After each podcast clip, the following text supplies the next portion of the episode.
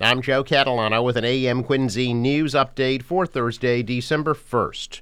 Power has been restored in Quincy after stormy weather knocked it out for tens of thousands of residents last night. A National Grid representative said a substation on Field Street that services 25,000 customers went down last night due to a storm that brought strong winds and heavy rain. The power outage map produced by the Mass Emergency Management Agency and supplemental public safety reports indicated more than 33,000 in Quincy were without power at one point. Power was restored to the customers serviced by the substation just after 9 o'clock. The MEMA power outage map indicated that only four residents were still without power in Quincy shortly after 11:30 last night. As of 8:20, MEMA reported that more than 46,000 people were without power statewide. The statewide power outage number was down to 6,700 by 11:30 last night. A fatal pedestrian accident in Quincy last month is just coming to light. Police say 53 year old Frederick Hersey, who was homeless, was struck by a car on Southern Artery near Stop and Shop on the night of November 11th. A 48 year old homeless woman was also struck. Hersey died at Carney Hospital. The woman was treated for non life threatening injuries at South Shore Hospital. Authorities say because the victims were homeless, next of kin notification was delayed. It was reportedly dark and raining at the time of the incident. Police say the 42 year old male driver of a white van remained at the scene, and the incident remains under investigation.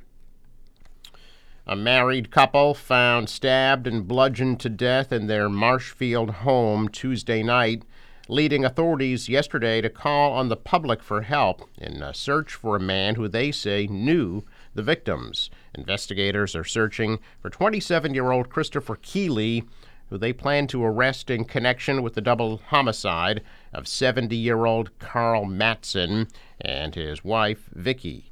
Vicky would have turned 71 yesterday. Authorities would not say specifically how Keeley knew the Matsons or for how long, but said they intend to charge him with homicide.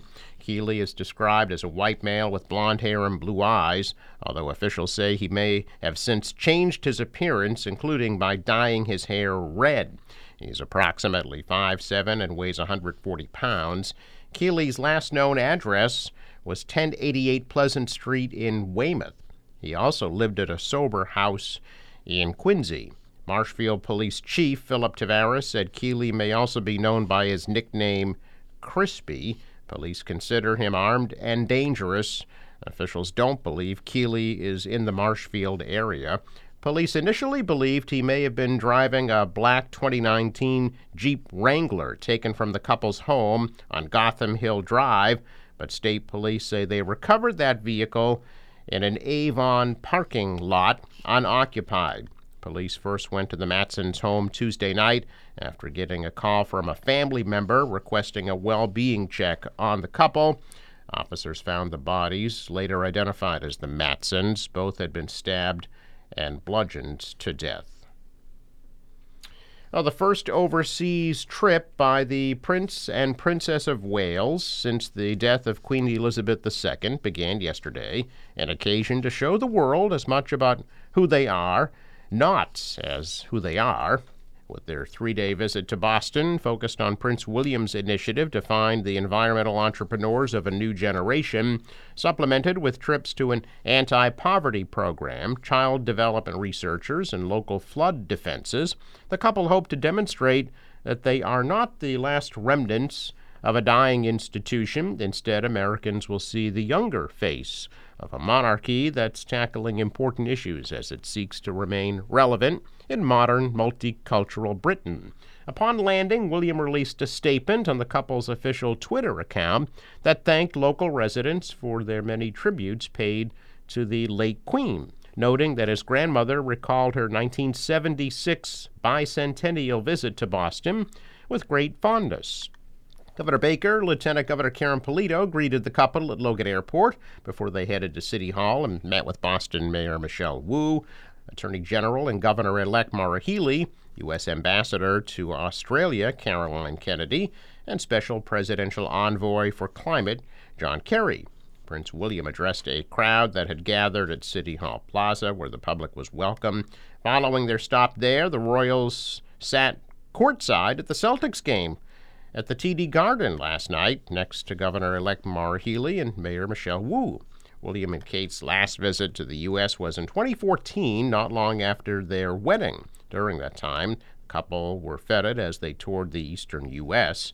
Eight years later, now in their 40s with three young children, the prince and princess are finally having a return engagement. Four whales had to be euthanized on Cape Cod yesterday, their health having declined after three days on the beach and an unsuccessful rescue attempt the day before. The pilot whales were deteriorating and poor weather combined with a tricky location and late high tide ruled out further rescue efforts, according to the International Fund for Animal Welfare. Initially, six whales were spotted swimming close to shore near Sunken Meadow Beach in Eastham. One of them, a calf, died overnight, while rescuers were able to refloat and release the five surviving whales on Tuesday Four of the whales ultimately turned back to shore and got stranded again. The fifth whale has not yet been located. The whales were in a difficult area yesterday and were faced with the inclement weather.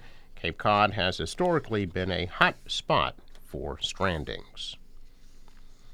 Norfolk County Sheriff Pat McDermott announcing the Norfolk County Sheriff's Office has begun partnering with Northeastern University to provide college courses to justice involved individuals housed at the Dedham Jail.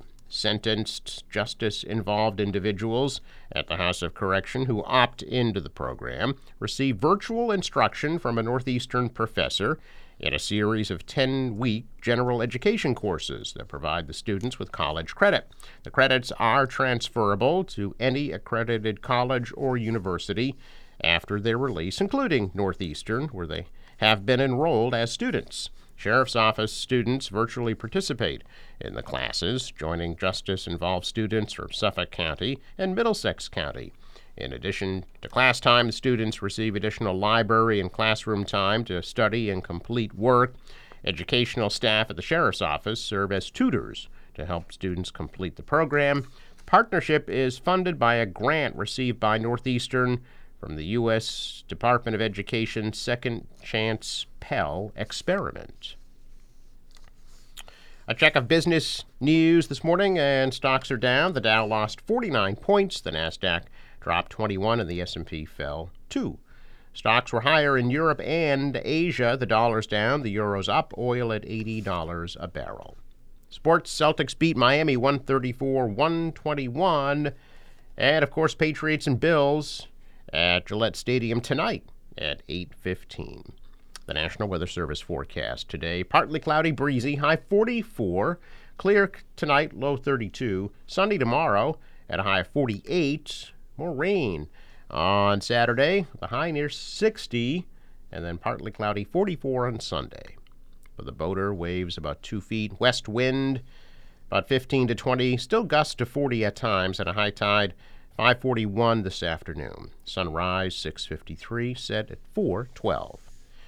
I'm Joe Catalano with an AM Quincy news update for Thursday, December 1st.